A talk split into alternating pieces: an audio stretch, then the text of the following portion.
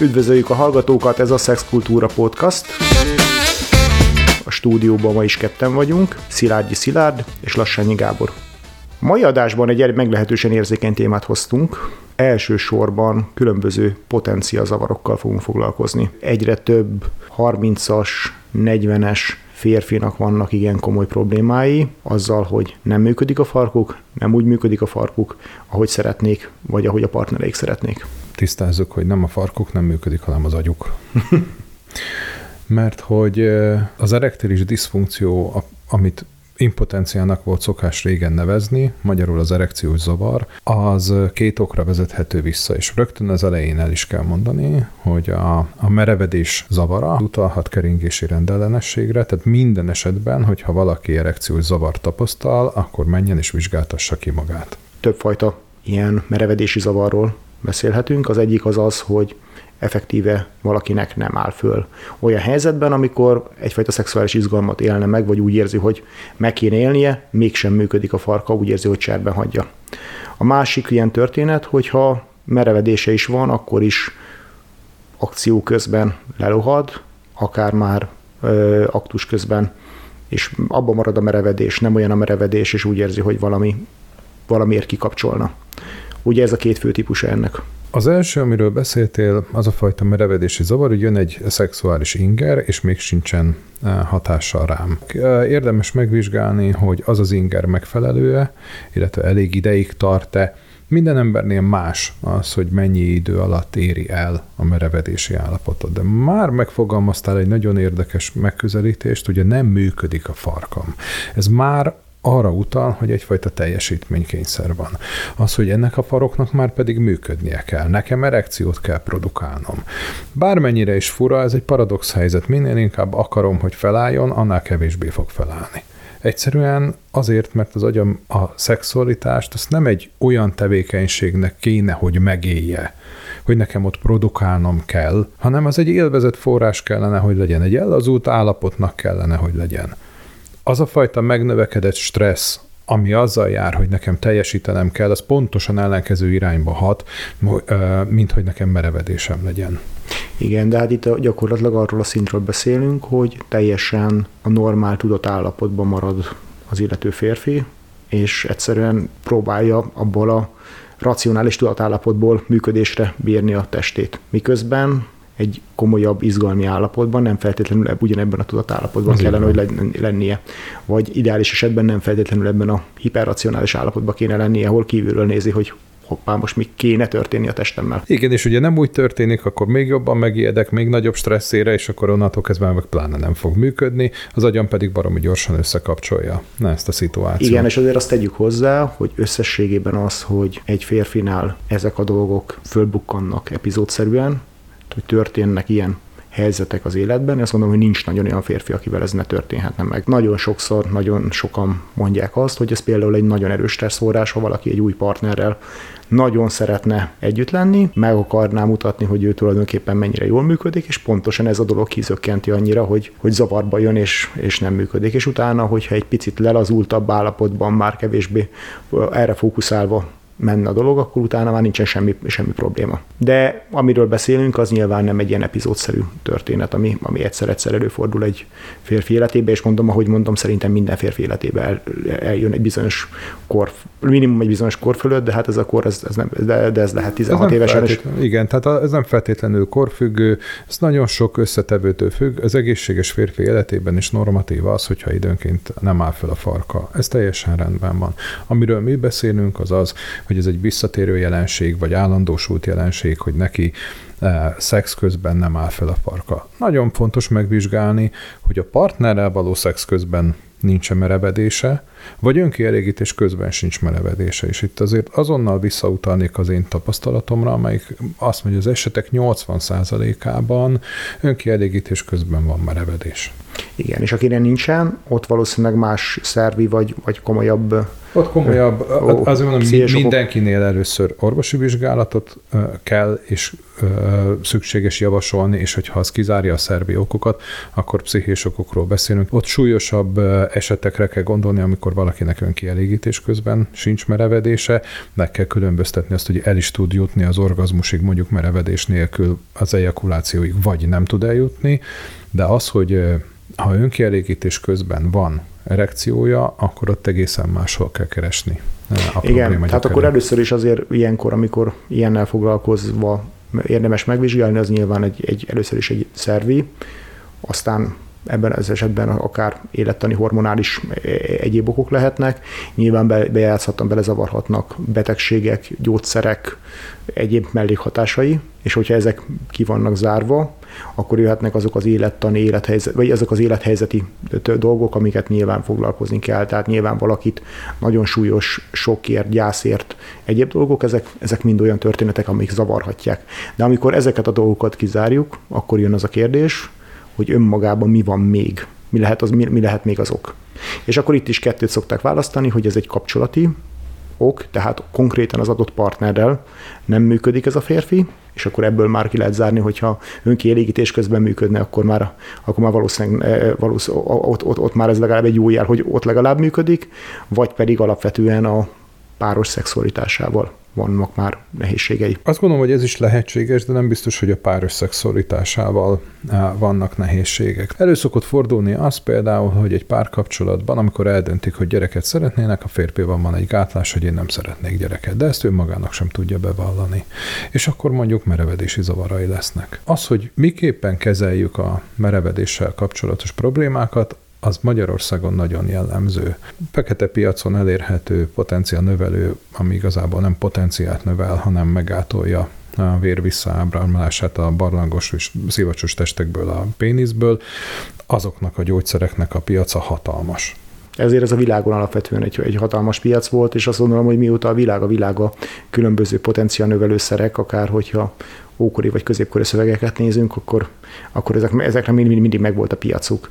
És hát azért azt mondjuk, hogy, hogy a világon azok a piacok, a, főleg ott Ázsiában, ahol a legkülönbözőbb védettebb állatoknak a különböző szerveit forgalmazzák, azoknak is a gyógyszereknek a 90%-a különböző potenciál zavarokat hivatott gyógyítani, legalábbis a mindenféle tradicionális és ezoterikus orvoslási iskolák szerint. Ami Magyarországon jellemzően egyébként ezekkel a fekete piacon elérhető gyógyszerekkel próbálják meg a potenciál zavarokat kezelni. Van, volt olyan kliensem, aki, és itt érhető tetten a teljesítménykényszer, még mielőtt elkezdődött volna akár az előjáték, ő már bevett kettő potenciálnövelőt, meg közben kirohant még kettőt bevenni, annak érdekében, hogy neki az ő fogalmai szerint tisztességes erekciója legyen. Most ezzel két probléma van. Az egyik az, hogy a szex az nem teljesítményről szól. Az a szex az örömről szól, az intimitás megéléséről szól, nem pedig arról, hogy nekem teljesítenem kell. A másik probléma az, hogy nagyon gyorsan összekötötte az agya azt, hogy a szexhez neki szüksége van e, erre. Lehet, hogy nem is lenne rá szüksége, de ő annyira fél a kudarctól, ez a másik ok, ami miatt ezt szokták szedni, a kudarc kerülése, hogy ő már nem is tudja elképzelni. Viszont innentől kezdve az öröm és az intimitás elveszett. Mert hogy ez a dolog innentől kezdve arról szól, hogy akkor nekem teljesítenem kell, és én akkor vagyok férfi, hogyha teljesítek. Igen, mondjuk ez egy ö, tipikus ö, viselkedési minta, ez a fajta teljesítményhez kötött férfiasság, ami egyébként önmagában még nem, nem, nem tudja valaki túl, addig az egy nagyon jó dolog lehet, csak, csak itt nyilván előbb-utóbb ez egy, ez, egy, ez, egy, ez egy tartalatlan állapot lesz a férfiak többsége számára, hogy neki állandóan mindig folyamatosan készenlétbe kell állnia, és működnie kell. És hogyha egyetlen egy kudarc is ebből belecsúszik, akkor onnantól kezdve jön a fénylelem az, hogy így ez most már rendszeres lesz, ez most már így lesz. Nyilván ez egyébként nagyon függ attól is, hogyha a partnereknek a nőknek a, a viselkedésével, hogy ők ezt hogyan élik meg, mennyire támogatóak, mennyire, hogyan fogadják ezt a helyzetet. Itt én azt gondolom, hogy a nőnek kevés szerepe van ebben. A szélsőségeket leszámítva. Tehát amikor mondjuk egy ilyen helyzetet látva egy partner nő azt mondja, hogy hát már nem is vagy férfi, már nem már fel a farkad. Nyilván nem így szó szerint, de, de, de, de, ha de, ez de, az de üzenet, akkor viszont azt gondolom, hogy el kell gondolkozni a párkapcsolat minőségén, mert normális helyzetben lévő párkapcsolatban ilyet nem mond az ember. Nem alázza a másikat, nem minősíti a másikat. De az, hogy én attól félek, hogy a partnerem erről mit fog gondolni, az már inkább azt jelenti, hogy én nem vagyok rendben magammal. Tehát ha én el tudom fogadni, hogy belefér az, hogy nekem időnként á, nem, nem áll fel a farkam, akkor az teljesen rendben van. Hogyha a félelem arról szól, hogy ahhoz a partnerem mit fog szólni, hogy meg fogja látni a gyengeségemet, onnantól kezdve viszont ott nincs, nincs az a mondjuk úgy férfi erő, amelyik rendbe tudná tartani ezt a fajta átmeneti zavart. Erre is azért sokfajta történetet hallottam, láttam. Én azt hiszem, hogy sokfajta reakció van. Mondjuk, hogyha valaki egyébként ezzel a dologgal egy ilyenfajta akár sugallattal találkozik, hogy hát nem, erre már nem, nem, nem tudsz úgy viselkedni, nem tudsz olyan, olyat produkálni, ami nekem megfelelő, arra nyilván egy férfiak egy része lezárással reagál, és vannak olyanok, akik meg egyfajta dűvel, és akkor lehetséges, hogy csak azért is megmutatja, és akár még a be is tudja csapni a saját agyát, és azt tudja mondani, hogy akkor én most merig majd megmutatom. És nyilván egyszerűbb ilyen esetben mondjuk egy gyógyszerhez folyamodni, ami, ami nagyjából biztonságosan hozza ezt a, vagy megbízhatóan hozza ezt a fajta merevedést, vagy tartósabb merevedést. Ebben igazad van, és akkor picit itt beszéljünk arról, hogy, hogy alapvetően milyen megküzdési stratégiáink vannak. Most a, a többiről nem beszélnék, csak kettőről, a két legdominánsabbról. Az egyik az, amikor a, egy probléma kezelésénél, vagy egy probléma felbukkanásánál a, a, a probléma forrását azt magamban azonosítom. Ez egyfajta gondolkozásmód. Amikor azt mondom, hogy ennek a helyzetnek az előidézője én vagyok. Rajtam múlik, tőlem függ, nekem kell rajta változtatni. Ez egy tanulási folyamat által létrejött gondolkozásmód. A másik, ami szintén nagyon gyakori, hogy a másiktól. Hogy a másik a hibás, a másik a felelős, a másik az oka. Most egy ilyen párkapcsolat, amikor két eltérő gondolkozású ember összejön, ez általában nagyon jól szokott működni, mert az egyik magára vállalja a felelősséget, a másik meg azonnal áthárítja a másikra a felelősséget. Egyik sem jó stratégia. Az a jó, amikor racionálisan kezelek egy helyzetet, föl tudom tárni, hogy mi történt, el tudom mondani, és ettől tudjuk kezelni ezt a helyzetet. Az, hogy én magamra veszem, vagy átruházom a másikra, az mind a kettő egy olyan elhárító mechanizmus, ami nem a probléma megoldását szolgálja, hanem mondjuk úgy egy probléma fölvállalását, amitől maga a probléma nem oldódik meg. Jó, értem. Most szerintem ezek, ezek nagyon izgalmas részek, de hogy akkor azért azt látjuk, hogy a esetek töredékében jelent ez alapvetően kapcsolati gondot, egy ilyen, hogy alapvetően nem a kapcsolati gond, gondok miatt bukan föl ez a, ez a fajta zavar vagy, vagy nehézség, ami a... Egyfajta rejtett kapcsolati zavar áll nagyon sokszor a háttérben, és itt megint a pornóra kell kiukadnunk. Nagyon nehéz megmondani, hogy a pornó az egy kiváltó ok-e, vagy pedig egy következménye egy rossz párkapcsolatnak, vagy egy párkapcsolatban elhallgatott hiányosságnak, uh-huh. de mindenképpen érdemes azt megvizsgálni, hogy vajon nem vált-e túlzóvá a pornófogyasztás, nem mente el egy irányba, egy olyan irányba, ami viszont már visszahat a párkapcsolatra. Jó, szerintem érdemes arról beszélni, hogy a pornó effektíve hogy hat az agyra, a pornórézés, vagy hogy milyen módon hormonálisan hogyan vágja haza tulajdonképpen most kifejezetten a férfiaknak ezt a, a, a működését, a szexuális működését és a szexuális válaszadását. A pornó használata egy idő után addikció világos, de hogy hogy működik ez hormonális szinten. Tehát ez erről, erről is érdemes beszélni.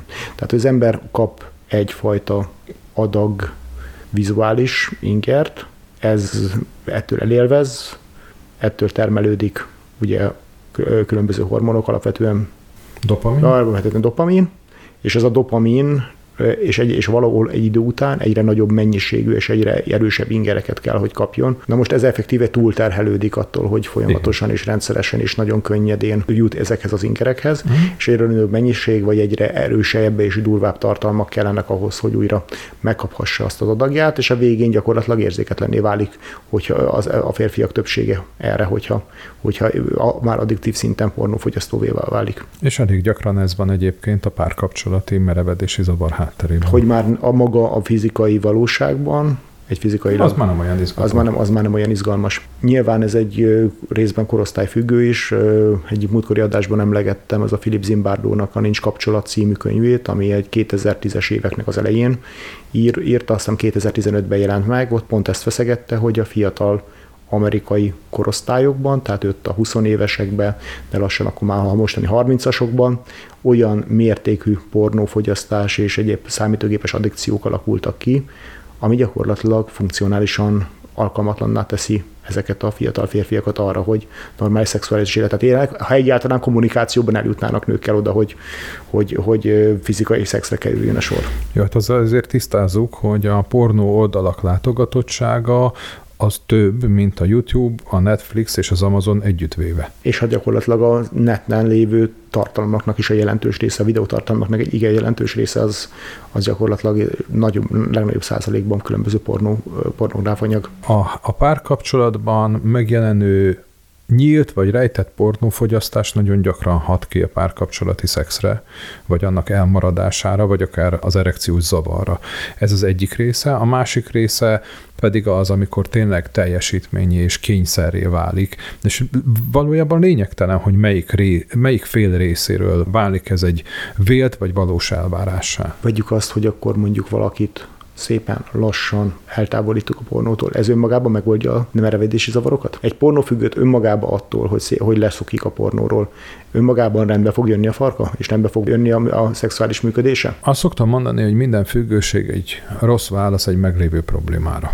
Azt kell megnézni, hogy miért vált ilyen mértékben függővé. Magyarul, hogyha én tudom azt, hogy miért vált ő függővé, és ezt föl tudjuk tárni, akkor tudjuk kezelni azt a kiváltó okot, ami miatt ő függővé vált. Ha a problémája az, hogy nem tud elég vizuális, vagy pedig más jellegű ingert kapni ahhoz, hogy ő a klasszikus értelembe vett készenléti állapotba kerüljön magyarul, erekciója legyen, mert ez a, por, a túlzott pornófogyasztásnak a következménye, akkor azt gondolom, hogy igen, ha lehozzuk a pornóról, vagy csökkentjük, vagy redukáljuk arra a szintre, ami nem befolyásolja még a szexuális életét, addig ez rendben tud lenni. De ha mások is állnak a háttérben, például azért fordult a pornó fele, mert neki eleve kudarcos volt a szexuális élete. Eleve azt tapasztalta meg, hogy mondjuk a partnerét nem tudja kielégíteni, fájdalmas élményei voltak, vagy bármilyen negatív érzés kapcsolódik a szexualitáshoz, akkor lehet, hogy azért fordult a pornóhoz, mert ott biztonságosan tudja megélni a szexet. Igen, meg, meg a másik része a dolognak, amit már az önkiégítés kapcsán beszéltünk, hogy ott biztonságosan olyan jellegű ingert kap saját magától, ami neki jó. És itt válik szét, hogy a pozitív része az önkielégítésnek, és ahol ez átcsap egyfajta addikcióban, és itt nyilván a pornóval együtt lesz ez, ez különösen így veszélyes koktél, hogy, hogy, hogy, ez már, hogy ez már nem egy olyan viselkedés, ami igazából ő örömöt adna, vagy, vagy, vagy így után már nem ad, nem, már ez sem adja meg azt az örömöt, amire szüksége van. Igen, hanem egy olyan tevékenységé válik, ami nélkül én már nem tudok élni. Ugye ez a függőség klasszikus definíció. Igen, és, egy, és hát a másik része pedig, hogyha függőség, akkor hogy az életvitelét jelentősen befolyásolja, és már nem csak az, hogy nincsen normális szexuális életem, hanem különböző módon olyan kényszeres viselkedések alakulnak ki, ami, ami, már, ami már akár a munkáját, akár a mindenfajta szociális interakcióját befolyásolja. Jó, de térjünk vissza, mert hogy akkor nem csak a pornófüggőség tud egyébként erekciózavarokhoz vezetni, vagy merevedési zavarokhoz vezetni, hanem ö, alapvetően olyan helyzetek és szituációk, amiben a férfi sem találja meg azt a fajta szexualitást, amit szeretne. Tehát, hogy simán olyan is van, azért azt az okot se zárjuk ki, hogy effektíve azt a partnerét, akivel ezt e, e, szeretné, ez nem, nem kívánja vagy nincsen rendben az a kapcsolati viszony, ami, ami, ami, amiben ők vannak. Ez így van, vagy pedig a partnere elvárásként fogalmazza meg, hogy már pedig neked most erekciódnak kell lenni. Igen, illetve saját magára, magára egy olyan teljesítménykényszert, hogy jó, én, én azt gondolom, hogy a partnerem azt várja el tőlem, hogy, hogy így működjem, és utána gyakorlatilag a teste pedig úgy érzi, úgy meg, hogy cserbe hagyja ebben, ebben a szituációban. Azt még fontos szerintem kihangsúlyozni, hogy nagyon sokfajta szexualitást és szexuális nyelv és szexuális vágyminta létezik, és vágydinamika létezik. Tehát azt mondani, hogy ez és ez az irány lenne a normális adott esetben ezt és ezt kellene csinálni mindenkinek, és attól megoldódna a dolog, ez egy nagyon-nagyon rossz irány. És sokszor én azt látom, hogy amikor egyes szexguruk, vagy szexoktatók, vagy szexiskolák valamit akarnak, egy, a, egyszer egyetlen és kizárólagos irányt mutatni, ezek lehet, hogy 10%-nak, 20%-nak uh-huh. jól működnek, és a maradék többi résznek pedig pedig nem. És itt most csak egy kis szegmensről beszélünk, még pedig, és itt még csak a, csak a férfiakról beszélünk ebben az adásban elsősorban, nagyon-nagyon másképp működnek férfiak is, és nagyon másképp működik a szexualitásuk, és nagyon másképp működik a szexuális izgalmuk, és akár a szexuális válaszaik is nagyon másképp működhetnek, testileg is, meg lelkileg is. Tehát teljesen más dolog ad egy jófajta szexuális ingert egyik férfinak, mint amit, mint amit egy másik hetero férfinak, most itt a hetero férfiakról beszélünk. Úgyhogy simán az is benne lehet ebbe a dologba, hogy nem azt a fajta szexualitást tudná azzal a partnerrel megélni, ami számára igazán izgalmas lenne. Vagy egyszerűen nem kommunikálnak arról, hogy mi az, ami jó neki. Nagyon sokszor itt mindig ezekben a szexualitással foglalkozó műsorokban, ismeretterjesztő cikkekben a nőkre hegyezzük ki a dolgot, de a férfiaknál ugyanúgy megvan, nem egyszerűen, egyformán, egy módon működik minden hetero férfi. Simán benne van az is, hogy egyszerűen unalmassá válik. Azt mondja, hogy mindig ugyanúgy, az a, a forgató szerint, vagy nagyon hasonló forgatókönyv szerint nem lesz jó egy idő után, mert, mert, mert, hogy ezt én már nem akarom, ez nekem ez így nem jó mennyire jó dolgot mondtál megint, hogy, hogy nekem ez már unalmassá vált, de nem beszélünk arról, hogy unalmassá vált. A testem már jelzi, mondjuk ebben az esetben, hogy már megint ugyanúgy péntek este van, és akkor nekem erekciót kell produkálni. Nem de én nem beszélek róla, a testem jelzi, hogy nekem ez így nem jó, de ettől függetlenül én nem teszem ki. Nem kezdünk el róla beszélni. Nem, kell, nem mondom el, hogy figyelj, nekem ez így most unalmas, hogy valamit tegyünk érte, találjunk ki valamit, menjünk el valahova, vegyél föl valami másik ruhát. Bármi, ami nem ugyanazzá teszi. Ez az egyik része a dolognak. Nyilván itt a vágygyilkosok, vagy ezek a, e, e, az egy nagyon fontos tényező a monotonitás. A monotonitást azt nagyon-nagyon sok ember nagyon, nagyon rosszul viseli. De ugyanígy lehetségesek azok, hogy vannak olyan tényezők, amik egyszerűen számukra nem komfortosak. Én nagyon szeretem, szerintem egyszer érdemes talán erről is majd egy közszebb beszélgetést csinálnunk. Ez a bizonyos Jay Elma nevű amerikai szexológusnak a, a mintája fönn van a honlapunkon is egy, egy kis rövid írásom, ahogy bemutatom ezeket a szex mintázatokat, hogy mennyire másképpen tudnak emberek működni. Például az általa szenzuálisnak típusú embereknek, akiknél ez nagyon erős ez a vonal, abszolút ki tudja borítani azt, hogyha mondjuk nem úgy, nem egy tiszta körülmények között csinálják, nem, a testérzete nincsen meg az, hogy ő, hogy, hogy ő frissen zuhanyozva legyen, hmm. hogy tiszta ruha legyen rajta, hogy az az ágy az rendezett legyen, azok a körülmények vonzók, vonzóak legyenek, és azt mondja, hogy ez így engem lelomboz, ez engem nem vonz. De ez például egy párkapcsolatban nem biztos, hogy fogja tudni már idő után kommunikálni, hogy hello, nem így, számomra, számomra ez, ez, ez rossz érzés. Nagyon sokszor szoktam elmesélni ezt a példát, hogy van két ember, mondjuk egy férfi és egy nő, és a férfinál például ezek nagyon fontosak, ezek a tényezők. És képzeljük el azt, hogy a férfi elutazik. Hosszú napokat távol van, új jön haza repülővel, utazik 15 órát, izzadt, fáradt, büdös, és ott van a barátnője, aki meg várja, akinek nem, enne, ezek a tényezők nem fontosak. Viszont már nagyon kívánják, kívánják egymást. Belép a férfi az ajtón, ott vannak, azt mondja a nő, hogy gyere, menjünk, csináljuk, vágjunk. A férfi pedig, a férfi pedig azt mondja, hogy ne, ne haragudj, most ezt így nem, hát azért azt így, így, ez most így nekem nem komfortos. És ott van egy sértődés mögötte.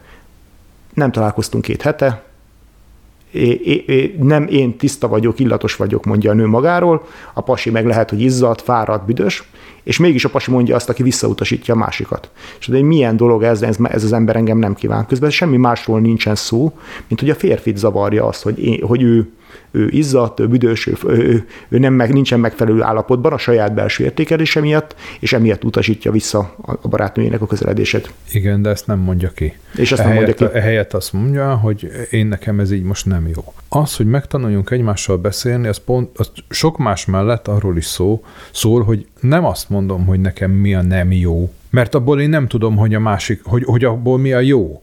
Ha én azt mondom, hogy nem szeretem a mákos tésztát, azzal nem mondtam semmit, mert mellette még több ezer étel van.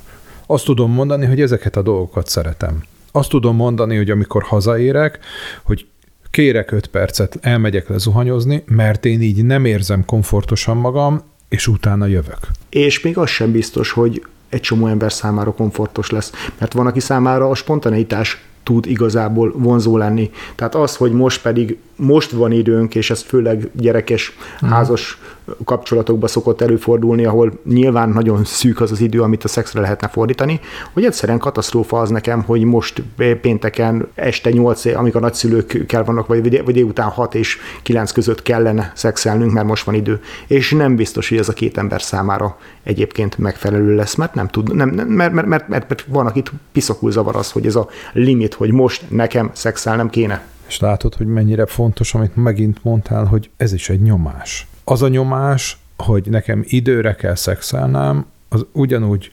csökkentheti az erekciós hajlamot, vagy lehetőséget, mint az, amikor azt mondom, hogy nekem teljesítenem kell. Már egy ilyen időnyomás is, hogy nekem három órába hát simán bele lehet szorítani. Persze, persze. De attól sőt, még az, sőt, hogy hogy, hogy tudom, hogy nekem akkor kell, nekem tudom, hogy teljesítenem kell, ez innentől kezdve elveszi igen a spontaneitást, az örömet, a nagyon sok minden. És miközben ennek a fordítottja is teljesen igaz lehet, tehát simán lehet egy olyan kapcsolat, ahol az a dolog, hogy na hát most titokban éppen van 10 percünk, mielőtt megjönnek a nem tudom én, a barátok vagy a vendégek, és, és, és, és most, most tudjuk csinálni, az egy olyan fajta izgalmat hoz, hogy az a 10 perc az zseniális lesz, miköz, miközben ott van benne az, hogy basszus mindjárt kinyílik az és ajtó. Lehet, hogy és lehet, hogy csöngetnek, igen. igen. Ezért fontos az, hogy beszéljünk az igényeinkről, elmondjuk azt, hogy ne csak azt, hogy mi a nem jó nekem, hanem az, hogy mire van szükségem, az én közlések, az igény megfogalmazások, mert ezek fognak segíteni a problémák feloldásában.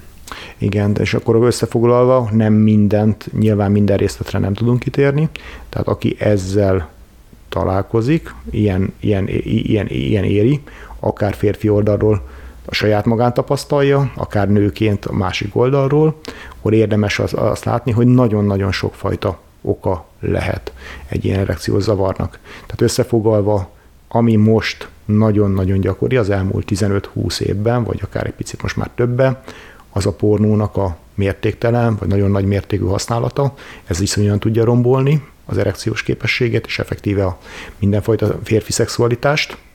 Aztán a másik része a dolognak azok, hogy megértsük, hogy pontosan hogy működünk, mi az, ami számunkra vonzó, mi az, ami számunkra izgalmas, mi az, ami a partnerünk számára izgalmas, és ezben nem feltétlenül arról kell szólni, hogy ezt női oldalról nézi valaki, hogy én nem vagyok izgalmas, hanem lehet, hogy más kép működik ez a férfi, nem egy férfi, éppen működik a, a, egy férfi is, és akkor utána még a egyéb tényezőket megnézni, hogy még milyen okai lehetnek, és lehet, hogy mennél még mélyebb lelki okai lehetnek ennek a dolognak. Azért azt el lehet mondani, hogy ezekre a kérdésekre a legritkább esetben a gyógyszerek adnak megoldást. Mindenkit arra biztatunk, hogy ha hasonló nehézséggel találja magát szembe, akkor kérjen segítséget. Szakembertől. Igen. Köszönjük szépen a figyelmet, ez volt a Szexkultúra Podcast mai adása. Ha tetszett az adás, véleményetek, ötletetek van, vagy kérdésetek lenne, akkor tegyétek föl nyugodtan a Facebook oldalunkon, vagy az Instagramon.